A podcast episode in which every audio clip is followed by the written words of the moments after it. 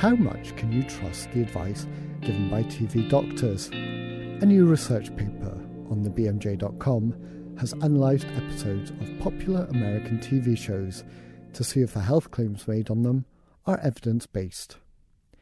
This podcast is a bit different as the authors host their own show, the BS Medicine Podcast, which tops the charts around the world, and they've given us permission to repost on the BMJ. So over to the BS Medicine Podcast team.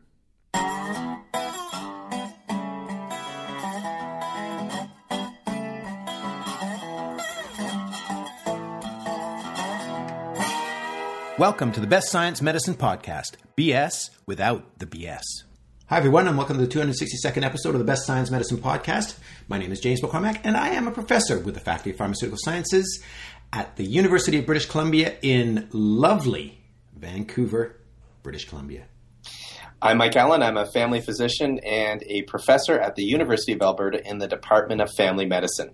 And here in the luxurious Edmonton studios, I have with me today Doctor, and there should, there should be a drum roll or something here, James. Tina Korownyk, the anchor of our team, in all the positive meanings of that, keeping us steady in the storm. That is you, James. The storm is you. Thanks. it's so good to be here. but uh, Tina's here today to talk about her paper, which is um, just been released from the BMJ, and it's on a, a slightly different topic than our previous research. Um, so, Tina, why don't you tell us a little bit about the paper and uh, the research and why you did it? I think. Sure, Mike. the The paper that uh, is just being published is uh, uh, a paper that looks at uh, televised medical talk shows, and uh, essentially, it's a paper that looks at what is the evidence behind the recommendations on those shows. So, one of the reasons that we we did this paper, and, and you mentioned that it's my paper, but I, I also must mention that you and James were are involved in this particular paper. We have a huge team. Yeah, as I remember, we were pretty much complete on the paper, and James said, "Oh, can I throw my name on that?" like he does with most of the work. Yeah. Is that is that how it went, James? Uh, exactly. And at that moment, the the quality jumped immediately to something that the BMJ would publish no, it, James was along from the very beginning of this ride. So yeah, and he, he did have some good ideas. Oh, yes. oh, thanks, Tina. Yeah, yeah thank anyway, you. Anyway, let's get let's get to what we actually did and found. Yeah.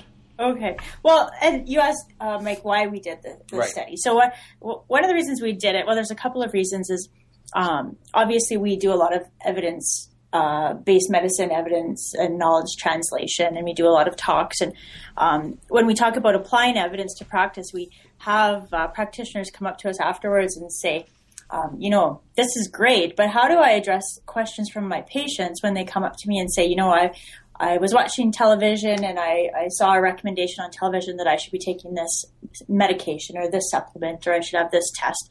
How do I address that? And then because we're all practitioners, we see this in our own practice, right? On For a regular sure. basis, we have patients who come in and say, you know, I, I've started taking the supplement because it was recommended on this particular medical show.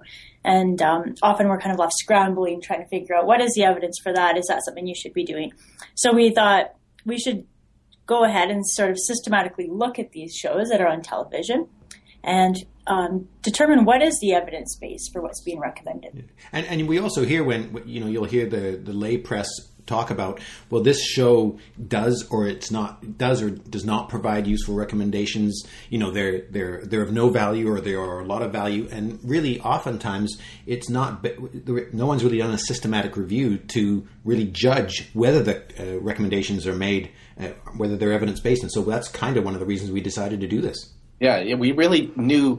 And in fact exactly james we had heard all these things. And um, at least myself, I was very ignorant of what occurred on any kind of television show that had a, a medical bent at all. So we mm-hmm. really, um, it just got us thinking that there's a lot of talk about these shows, but we really understand very little about them. Yeah, and that's because you primarily watch The Simpsons, and that's where you get most of your medical knowledge from. we'll have to. We'll have to. That'll be our next study, looking at uh, That'd be fun. what Dr. Hibbert recommends versus what Dr. Nick Riviere recommends. but let's get back to what we we actually did this time, and I think it'll probably have much more impact on uh, people, the shows, and and uh, physicians than any research I do on The Simpsons. So, well, what we did initially is um, we first did a search and looked at what are the main shows on television that are impacting or um, the, the general public is sort of getting their information from. And so when you look and looking for shows that air daily for an hour that might have some international distribution, the two shows we came up with were The Doctors and The Dr. Oz Show. So we decided to go with those two shows. Um, the next thing we did is we initially what we thought would be great is if we could obtain transcripts of the shows and Right. look at the uh, the uh, the recommendations from that point of view. But one of the shows we could not obtain transcripts and we could not obtain copies of old shows. So we went ahead and sort of prospectively recorded shows. So starting in January of 2013, we just started recording both of those shows on a regular basis, and we recorded them up until the end of April. Right, and yeah, so we we were keeping records and then We ended up with about eighty of each show, um, and then we tried to figure out how many shows we'd need to actually watch. Yeah. Uh, so, well, so first we sat down and watched a few of them as a team Yeah, um, and tried to figure out what we were dealing with here. So, what type of recommendations, how often they were being made, how many recommendations were in a show. Um, and we, from watching a few, we, we made a few hypotheses, I guess, that maybe about half of the recommendations would be evidence based and that maybe you'd get two good, solid recommendations per show. So, Yeah. based on that, um, and we defined those as strong recommendations because what we wanted was something that you know we felt that the uh, guest or host of the show was um, pr- pretty clear that you should be doing. So we defined it as strong recommendations, but what it really meant was things that they said everyone should be doing this. If they used phrases like that, or if they repeated it over and over again, you all need to get this checked, and then later on. So just to be clear, we all need to get this checked. And so when we were hearing it over and over again, we were hearing it in very strong language. Um, we those were defined as stronger recommendations. There were other recommendations being made, but we we tried to pick out the strongest for the evidence, and then we we set to task our um, uh, statistician to say if how many shows will we have to watch if there are uh, two strong recommendations per show. Um, how many shows will we have to watch before we get a really uh, narrow confidence interval, kind of plus or minus ten percent, to say how many shows have um, an evidence base for them, or how many recommendations have an evidence base for them. Yeah. So yeah, and so the the bottom line uh, was that about forty episodes of each show should uh, get us what we needed. So we randomly selected forty from the ones that we had recorded, and two members of our team sat down and independently watched each of those forty shows, and um, we had fairly large spreadsheet where they extracted data from the shows, particularly with regard to all recommendations that were made Right. uh, all recommendations, who made the recommendation, uh, uh, and who the recommendations were for, any sort of other information associated. Right, like little caveats like this is targeted at, you know, um, uh, women after menopause should all be doing this. We would we would record that kind of information to to get a feel for what kind of things were being recommended and and to what groups and and all of that kind of thing. And these people did it. Uh, our our team members did it independently of one another. And then after it was all done, they got together and um, looked at their whether they agreed or not um, on their data extraction. Where they didn't, uh, they had the times of the shows uh, bookmarked so they'd be able to find them, and then they saw if they could sort it out. And if they couldn't, they brought either myself, uh, Tina, or uh, Mike Kolber, who was also a very big part of this study, into the room and had us uh, try and weigh in on um, making a final decision on what that recommendation was. Yeah, that's right. And then after that, Tina, we we looked at our data and we weren't happy. We we weren't. No, we it was really us. I felt right. We we were kind of we weren't sure what what it, how good the information we would get with that first data extraction, and we felt we were kind of missing pieces, right? Yeah, like I think you're highlighting a key thing. We we felt like we hadn't captured adequately sort of captured um, everything that we were interested in looking at. Right. Um, with the just looking at recommendations, and so this is where we went um, and tried to look at the data again and think what other information is necessary uh, to help us figure out you know what is the quality of the information that's being presented here. And also specifically what is being said. Yeah. Yeah exactly. And actually I, james this is uh, a big part of your you had some great ideas when it came to this looking at what are the other components of information we should be looking at. And so we decided that we would have two new uh, researchers go back and review all of these shows again um, and all the recommendations that had already been recorded and extract some additional information. Specifically, whenever a recommendation was made, was there a benefit made? Uh, uh, sorry, a benefit stated in regards to that recommendation, and was the benefit specific? For instance, if I say everyone should be taking vitamin E, um, do I say why they should be taking it? Hopefully, I do. Mm-hmm. Um, and if I do, do I say uh, for your general health, which is pretty hard to measure, or do I say because it will, you know, reduce your risk of heart attacks by 10% which right. So we so we looked for whether they were saying something in general. So yeah. it was some that might be something like take vitamin e it will reduce inflammation. Mm-hmm. that wouldn't be enough to measure. So if they said it will reduce inflammation and therefore reduce your risk of cancer we felt that that was more specific. And then if they went on to say this will reduce your risk of cancer by 10%, that was the mention of a magnitude of benefit. Yeah. They might also define whether or not it was uh, there were harms associated with it. So vitamin E might do this to you as well. Uh, that's negative or or or um, or an adverse event.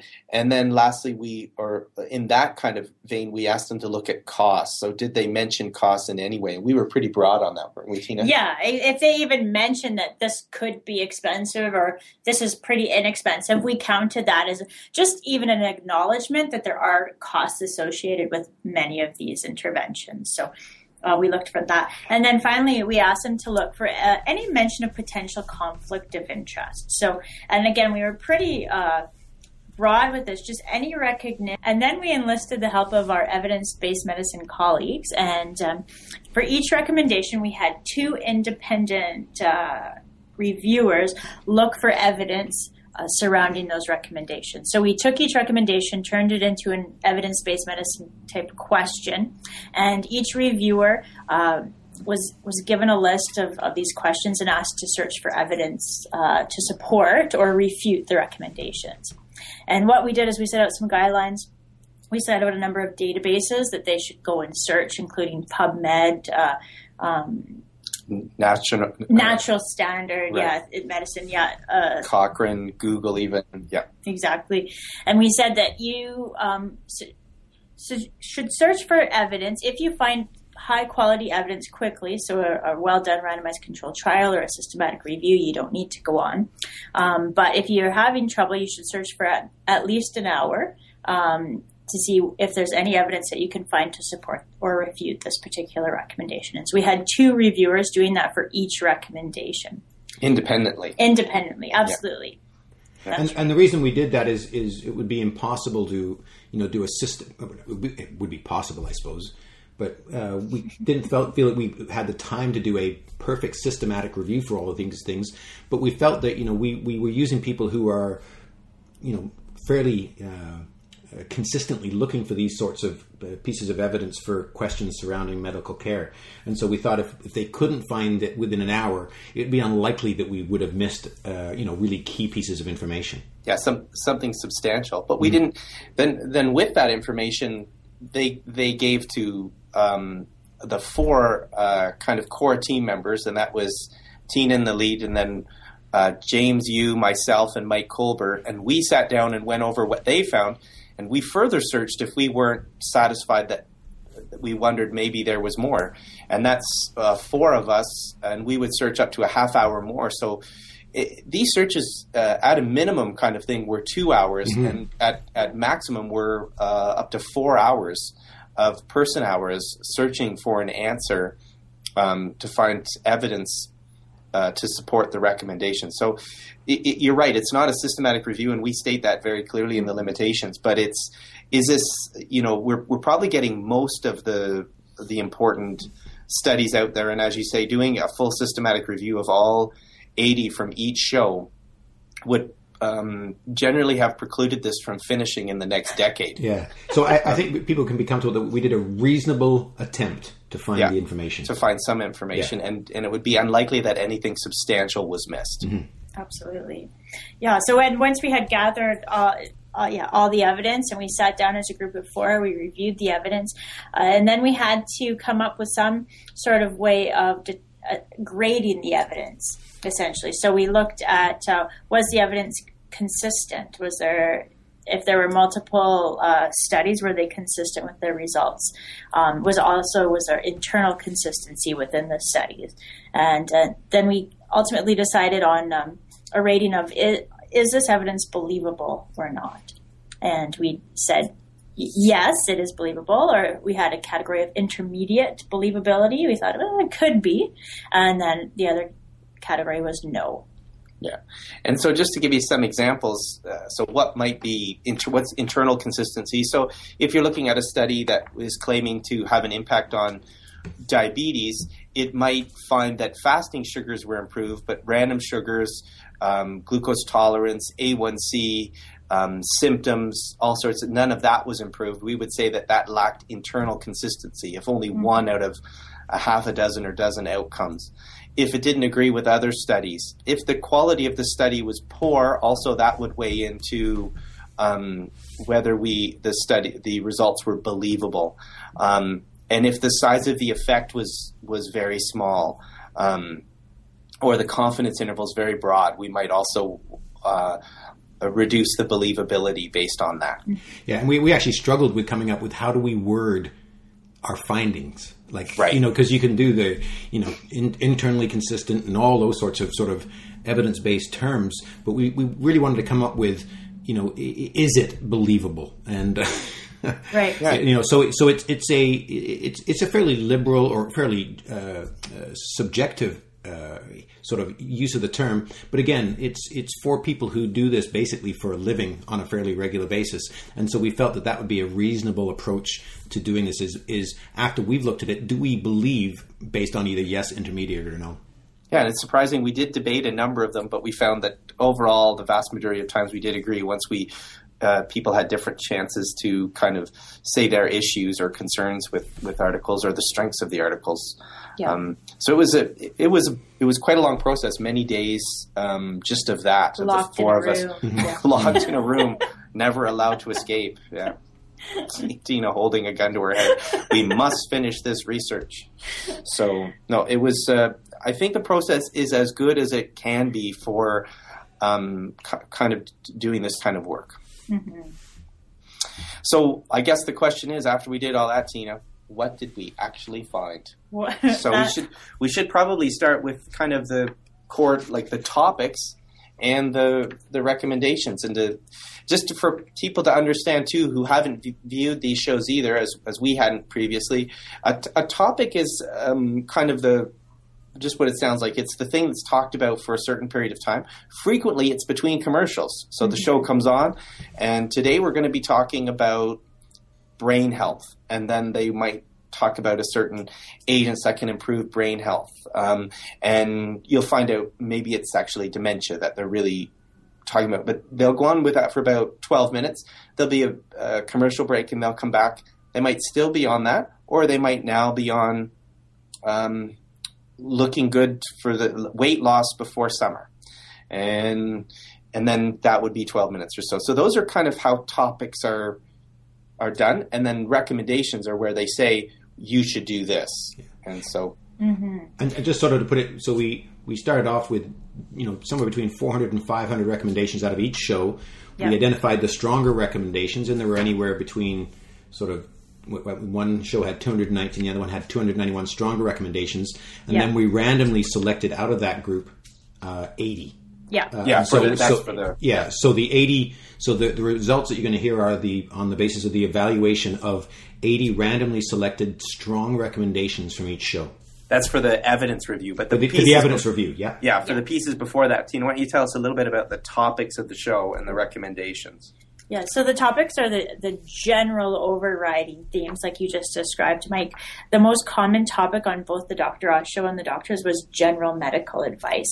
And you might say that seems uh, fairly broad, but um, essentially what we had was sort of eight main topics. So they could be weight loss, counseling, um, dietary but not weight loss, alternative therapy, cosmetic, exercise, and then your uh, general medical advice, non medical advice. So a lot of categories fit into general medical advice for both, um, and then followed by uh, weight loss, dietary but non weight loss type of topics were the generally the second most common topics discussed on those shows. Right, and this is there's parts where the shows were very, very similar in their results in our study, and there were parts where they were quite different. In this, I think one of the biggest differences, um, Tina, was that when you combine weight loss and dietary non-weight loss things, so mainly talking about what you're eating, um, uh, that was much more dominant in the Dr. Oz show than it was in the Doctor show. Yeah, absolutely. So discussion of food of any sort seems to be much more prevalent in the Dr. Oz show. So food to lose weight, food to uh, make your immune system better, to make your skin feel better, or what have you, was much more prominent in the Dr. Oz show. The doctors uh, tended to spread it out a little bit more with regards to general medical advice. Um, and uh, they also did uh, talk about dietary interventions, but not as frequently. Uh, Yeah, so it, for example, it was about 43% of the topics on the Dr. Oz show were either dietary or weight loss advice. Um, and uh, for the doctor show, it was about 17%. So Yeah. that, that was, and then, and then for general medical advice, it was about 66% for the doctor show, and the Dr. Oz was about 32. exactly. So, Yeah, and we sort of gave examples, but we said ge- general medical advice could include uh, all sorts of things. So advice around tonsillitis, uh, discussions around influenza. Yeah. You know, tips cancer from- screening. It can it Yeah, could be exactly. really anything. And Yeah. so, um, so so they were common in both shows. That's why they're called medical talk shows. Yeah. So and Um, yeah, so exactly. You might say, well, that's not very exciting, but it would be even more exciting if that wasn't the most common Right, topic being right. So discussed. If they were selling vacuum cleaners, yeah, That or would be an something. odd you know, thing. so it's it's just interesting because I think it's right. still important to remember that the Dr. Oz show. You know, uh, people might say that it's all about this or that, but actually they're still talking a lot about health issues that are not that are that are pure healthcare issues. So Yeah. 30 30 something percent. So, and then what about the recommendations, Tina? Well, right. So recommendations uh, were were interesting to look at. It's, yeah, what are they talking about? So if you look at the Dr. Oz show here, by far the most common recommendation, so uh, telling you that something that you might want to consider doing was around dietary advice. So that was. 39% of the recommendations were around dietary advice. Um, that contrasts to the doctors show, about 10% of their recommendations were dietary advice. Um, what's interesting is if you compare that to uh, exercise, uh, dietary advice was al- almost eight times more common than recommendations around exercise on the Dr. Oz show. Um, and it was about twice as common uh, on the doctor's show. So they tended to favor dietary recommendations over exercise recommendations. Over activity type stuff. Yeah, exactly. This, the most common recommendation on the doctors overall was to consult a healthcare provider. which- yeah, which I was interesting, a bit surprising for us. yeah, it was surprising, and it, it is interesting. So, in a lot of different scenarios, they would say, if you're worried about this, go talk to your healthcare provider. Mhm. Um, so that was uh, the most common on the doctors, and they uh, recommended that about 18% of the time. 18% of the recommendations fit that. And one of the things that comes up, you hear Dr. Oz talks a lot about alternative therapies, but we didn't find that it was a huge amount, or certainly maybe um, not as much as maybe I expected. Well, how often was that kind of thing brought up, Tina? Yeah, the Dr. Oz show for alternative, uh, well, al- alternative therapy, and we had or we kind of divided it into oral therapy and, and non-oral therapy. So that might be something, some paste you would slather on your chest or something. Okay. Um, so in total, if you sort of combined those two, they were close to about 20% of the recommendations. Um, and it was much less for the, the doctors. So yeah, it certainly is there. It's, uh, maybe not as prevalent. It depends again where you're coming from. Exactly. Cause Yeah. some people will think that that's all, um, that's talked about on something like the Dr. Oz show. And yet, um, and then there's other people who might be surprised that it's talked even uh, 20% of the time. And I think the doctor's show was uh, less than 10% of the time. So, Yeah. um, so it, it just these are some of the differences. We'll get to where they're very very similar in, in a few seconds, but that's kind of the core of the recommendations and and uh, and just to remind everybody, we, we looked at for the Dr. Oz show 479 recommendations, about 12 per episode, Yeah. and for the doctors it was about 445 or about um, 11 per episode, if I'm not mistaken. Yeah, that and uh, Mike Kolber, I think, was the one who pointed out. So, say you just average, you just for calculation ease, say ten recommendations a show. If you're watching five shows a week, uh, you know, fifty recommendations a week, two hundred recommendations a month. That starts to become a lot of recommendations to sort through Mm-hmm. if you're uh, just a member of the general public watching this show every Yeah, day. there's a lot of suggestions made Yeah. on these shows. That I think that's one of the things that maybe was a bit of a surprise to me, just how often things are being suggested or advised. We didn't know what we were getting into. Yeah, No, no. A lot of recommendations. No, Absolutely. you could you can tell um, by the fact that we had to readjust our our methods a couple times that we really had no idea what was going on and we had really had no predisposition or understanding of these shows before we started, um, which was a good and a and a, well it, it led to challenges for us, but it was also a good thing because we didn't go in with a lot of um, uh, bias about what to expect from the shows. Right. Exactly. Yeah. So then we, we kind of looked at the quality of what information is, the information that's coming out of there. Can you make good decisions based on this information? Yeah. And this is the stuff that James said, if you don't go back and do this, I'm never going to talk to you again. If you, I said, if you want to make it a very, if you want to make it a, you know, a solid publication, you should do this. Yeah. And, and, and if you don't do it, Yeah, it won't I'm get not gonna- published. Yeah, So we went ahead and did it. yeah. um, and this is uh, it's interesting how similar the shows were with the with these particular questions. So when you looked at was the recommendation associated with a benefit, which seems like a ridiculous question, but again, um, wouldn't that be interesting if they weren't? Right. Uh, and uh, just so the doctors show about 95% of the recommendations were associated with the benefit and 90% of those on the doctor. So Right. um, surprisingly, it's not 100%. Yeah, but it's you know But these things that yeah. some of these would be very weak recommendations, Exactly. and they would be kind of things that might have been said more or less off the cuff that we would have debated. Is that enough? You have to understand that there's some there is a subjective nature here that we're taking our best guess, and overall we try to favor the shows as much as possible because if you want to be nitpicky about anything, and James, you know this, you can tear apart any study you want. oh yeah, and, and Um, you could and you could be nitpicky about any recommendations that come from health any healthcare provider. Absolutely. I mean, if So you were to just if you were to just record what's said in in you know, Oh. medical offices or in pharmacies or wherever, it, you know, you could easily do very very similar things to what we uh, Yeah. did with these shows, and and there there's another paper. Right, and we just wanted to be so we wanted to be much we wanted to be um, I think were- as we open liberal. and, and liberal as, Yeah. as possible. So so yeah, so ninety about ninety percent of them have some kind of benefit mentioned. Yeah, absolutely. And then when we look at is was the benefit specific? Um, about forty percent of the time, the benefit was considered specific, and you gave some examples of that before, Mike. But uh, um, and I mean, we even had some debates in our group. Right, one was this will improve your brain power. Yeah, what is that specific? And and I think we decided no because we couldn't figure out what to measure, and so Yes, that was kind of our litmus test.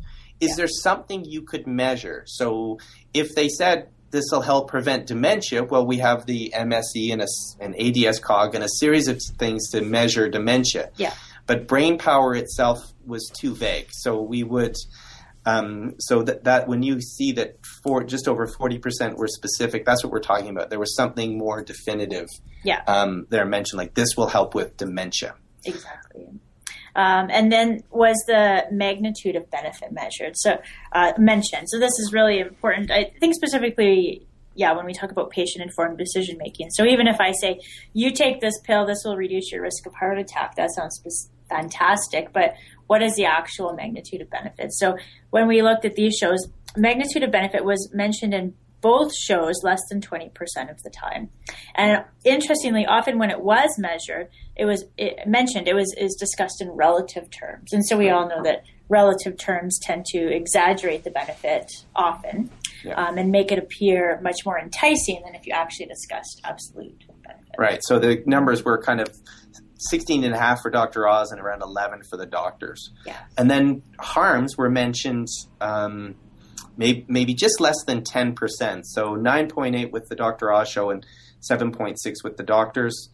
Costs were mentioned more than I thought they'd be. Yeah, exactly. And the Dr. Oz show seemed to be uh, just over 10% of the time, so 13% of the time, they would make some reference to a cost. Yeah, and the doctors was around three, but I, I didn't really think that there would be much mention of that. We in medicine aren't great at that, so uh, Tina and I did a study years ago of mm. looking at how much do randomized control trials mention costs, and there's not it's not that different. Yeah, and, and yeah. it may and it may depend on you know if you're mentioning certain products that you might end up going and buying, you may just by nature yeah. mentioning more about costs. So again, it's not a it's it, it's a, these are tricky comparisons to go between the two shows. Oh yeah, I don't That's think that it, the, yeah. I yeah. think that these shows for all intents and purposes, James, are very similar across the board in these measures. The kind of the what we call the quality of information that was provided, that, that they were very, very similar. Well, at least the, not necessarily quality, the details. Yeah, details. Yeah. yeah. Details. Okay.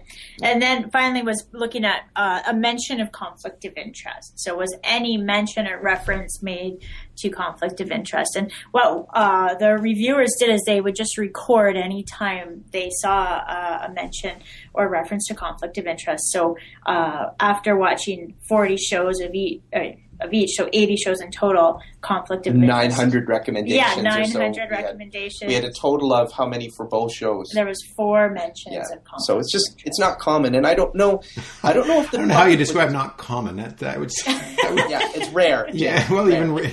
Yeah. yeah, but it's, you know, would the public expect that though? I don't know if they would. We in medicine are, are, there's been some research that shows we're more uptight about conflict of interest than the public is mm-hmm. often. So, um, so are they expecting it? I don't I don't know, but it's one of the things that we look at a lot, and so we thought we'd include it. So is that bad or good?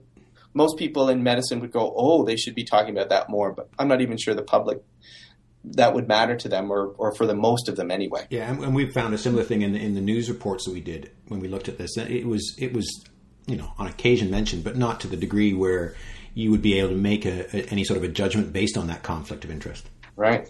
So that leads us to the last thing. Oh, no, I was just going to say, but and, and there was four, and it was three times more likely in a doctor show.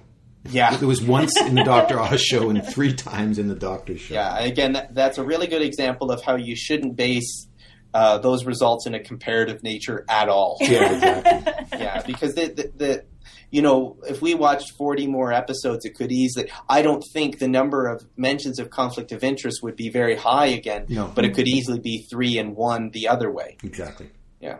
Yeah. So the big question now is what did we find as far as evidence goes? Um, and so the 160 or so recommendations or 80 for each one that we looked at, Tina, what did, how many times did uh, Dr. Oz and the doctors have evidence agree with what they were saying? Right. So if you look at overall, is there presence of evidence that agrees with the Dr. Oz show? Um, the answer is about 46% of the time. However, if you like we had mentioned before, we rated the evidence for believability. So, and we were, again, we were very lenient with our inclusion criteria for evidence. Mm. Not sure if we mentioned that, but so the existence of a case report and better was considered presence of evidence. So I right. think that's very lenient. We didn't include expert opinion because by nature, sort of all these recommendations are considered expert opinion. Yeah, because these are experts on a show giving yeah. recommendations. Oh, so oh, yeah, you a, can't really use that standard. Exactly. That's right. So the presence of any type of evidence about 46% of the time for the Dr. Oz show. If you want to look at evidence that we consider to be of intermediate intermediate or better believability, then you have about 33% of the recommendations being supported by evidence. So about one third of the recommendations have some evidence to support them. Um, what's interesting is we also came across recommendations where the evidence actually disagreed with what was being recommended on the show. So certain recommendations, there was fair evidence to suggest that that actually was not um, a good recommendation. Yeah, exactly. Yeah, uh, and if you look at um, overall presence of evidence that disagreed was about 15%.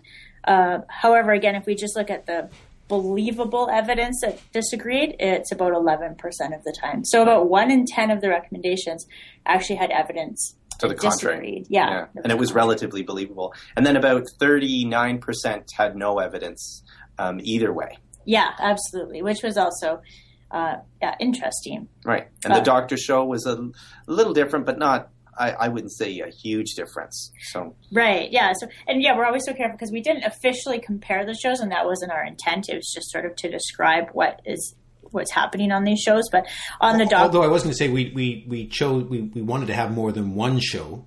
We did because right. because otherwise, how can you put it into any sort of a context? Right, I, I agree, James. I think if you had one, if we had one show, people would say, "Well, that's the, let's say, the Doctor's show mm-hmm. or the Doctor Oz show," and I, and I think by doing the two. If we had, if we could have found more, we, we would have done more. Yeah. yeah. But unfortunately, there's there's just the two, or for whatever your opinion is. Mm-hmm. But we just had two to study, and I think um, what we by having the two though, and having a number of areas that they're very similar, kind of suggests that probably a lot of these shows would be similar. Mm-hmm. Yeah, yeah, exactly. So, what did the doctors find, Tina? The doctors found so overall the presence of evidence for the doctors was was a little higher, sixty three percent. Again, if we just look at evidence that was of intermediate or better believability, as rated by our group, it was about fifty three percent. So, about half of the recommendations were supported by somewhat believable evidence on the doctor's show. And, and just as a reminder, the Doctor Oz show was about one third. One third. Yeah, absolutely. So yeah. a third versus a half. Yeah, exactly. And if you looked at the evidence disagreeing, there was a, a quite similar, um, about fourteen percent. Um, if you looked at believable evidence again that disagreed, uh, you get similar thirteen percent basically. Yeah, yeah. And no evidence for the doctors occurred about twenty four percent of the time. And that yes. was in, again in contrast to what the Dr. Oz show, which was about just under forty percent. Yeah, yeah, uh, exactly. Yeah. yeah. but again, these you know, uh, our even our final um, thing, which was right around overall fifty percent of the recommendations had, I think it was fifty four or something had yeah. had had uh, evidence to support them. The confidence intervals there were forty seven to sixty two, so very close to the the two shows themselves mm-hmm. at the upper ends of the confidence intervals. So, you know, do they do they really disagree that much? We we decided very clearly not to do statistics to compare them. That wasn't the point of yeah. our study. It was to describe the shows, mm-hmm. um, and we don't and and that would lead people to believe that one was better than the other, and there would be a lot more that we would need to study that before anyone could say that. So, but, but, but what we wanted to do though was really he, he, these are the numbers that we found and, yeah, and and a person and a person can make their own judgment, and, and it's kind of like what we we believe in other research is really here's what we found. You make up your own mind about yeah. whether this shows that the the shows are similar, that they're different, or whatever. That's that, that's up to the listener and or and or the reader of these of these articles. Yeah, and you, you, could easily nitpick the, the, numbers even in our study and yeah, say, well, absolutely. you know, the number reporting cost was higher in the Dr. Oz show, so that shows better. And then you could go, well, the number that you know with the reasonable evidence or believable evidence is is higher in the doctor's show, and so you could go back and forth. I don't know that. I don't. I I think it's that's why we purposely avoided trying to say one's better than the other. Yes. Uh, how do you define that? Yeah, the, the data shows what the data shows. Yeah, yeah. exactly. Mm-hmm. So that that's kind of of it. I mean, we um, we we took a long time doing the study, and Tina was dogged about getting the study done because I um, wasn't the best at jumping on board originally, but Tina never gave up, and it was a it was a you know it was partly because I had never watched the shows. I didn't know anything about them other than my patients occasionally asking, or as Tina said, people from um, different talks we've done.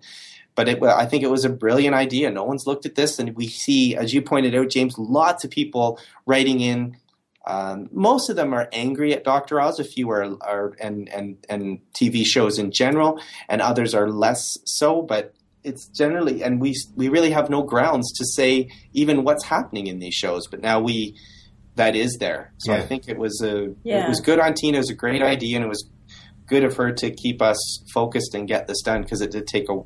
It was quite it was a lot. Yeah, it was a lot of work. It took a lot, to, a lot of people involved. You'll see a lot of people listed on the paper, and they all have made significant contri- contributions because it was a lot of work to do this this paper. Yeah. But yeah, I think it at least provides us with some document or evidence uh, that's useful for physicians when they're talking with their patients about just encouraging them to be skeptical about what uh, both the recommendations that they hear on these shows because there are definitely are limitations and then also information for, for the public with regards to uh, what is the yeah the detail of information that's provided on these shows. And sometimes people don't even they don't know what they don't know.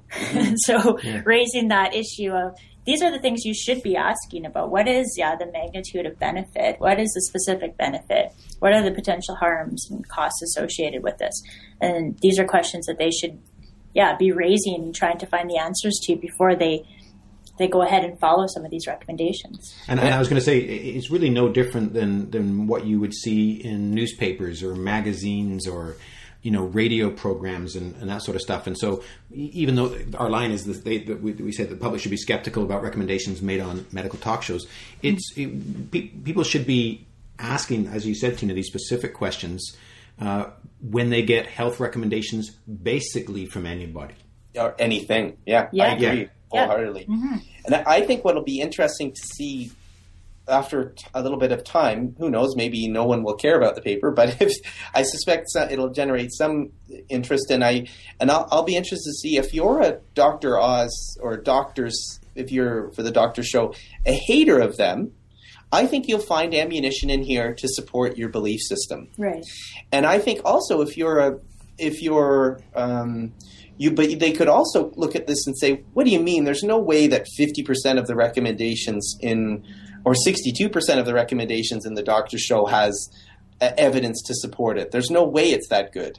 Yeah. So I can see people coming out, you know, uh, dissatisfied or or using it as ammunition. And, and I again go back to the thing that wasn't meant for that; it was meant to just describe it. But Yeah. I can see people being upset both ways. Yeah, and and, and again, realizing that you know, I would suggest that for every one of the recommendations that are made in the, in these in these TV shows, if you were uh, sort of uh, extremely anal about your evidence, you could probably find out that none of them stand the the, the Oh. uh, scrutiny, and, and and so that's why we were we were we, we wanted to be quite liberal, and so what you're the results that you're seeing is a fairly liberal look at the recommendations. Yeah, James, it's interesting you bring that up because in a, in our peer review, um, one of the peer reviewers uh, was um, I wouldn't say frustrated or anything, but they were clear that they thought that we were being too liberal. Yeah. Um, yeah. in our uh, that they felt the examples that we gave, um, all of them, they would have said that there's no evidence. Yeah. So it's a it's it's interesting, um, and certainly having heard and seen the way Tina, myself, and and you write, James, people might be surprised at how liberal we were, but I, I think it. I really do believe that that was the right way to do this study, rather than be extraordinarily strict. Yeah. Well, and I think and I was going to say, we- and we were con- we were consistent between both shows. Yeah, Yeah, we were Yeah. consistent, and, and it. I don't know if it's, it's completely fair to apply such strict uh, criteria to the shows when, if you we look at our own medical practices, um, I mean, we're certainly that's part of our job is to encourage people to consider the evidence more and, and be more evidence based. But a lot of what we do in medicine is still not based on on high grade evidence. So- for sure. And, and these For shows sure. are, you know, also there for entertainment purposes. Right. You you actually wrote that, James, and that that was one of the um, pieces you wrote in the paper was that do we should we be considering things more than entertainment? Was like should we be holding them to a higher standard than that? And, Yeah. You know, And, and I was going to we say, don't have where the it gets, answer to that. a- a- and where it gets tricky, though, I mean, as if one just listens to these shows, I know I've certain certainly listened to, you know, or a few of them. You know, you hear them in the background and so on, and sometimes you go, "Yeah, that's a really good recommendation," yeah.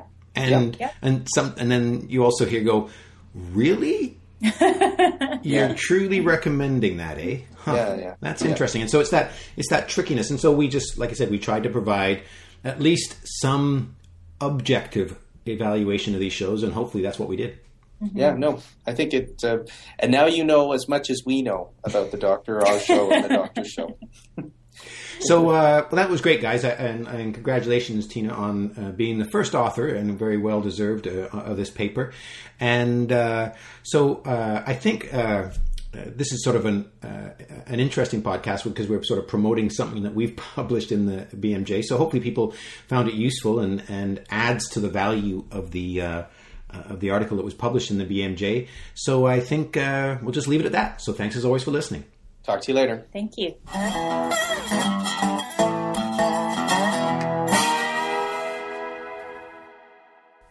And you've been listening to the BS Medical podcast team talking about their paper, Televised Medical Talk Shows, What They Recommend, and the Evidence to Support Their Recommendations, which is now published on thebmj.com.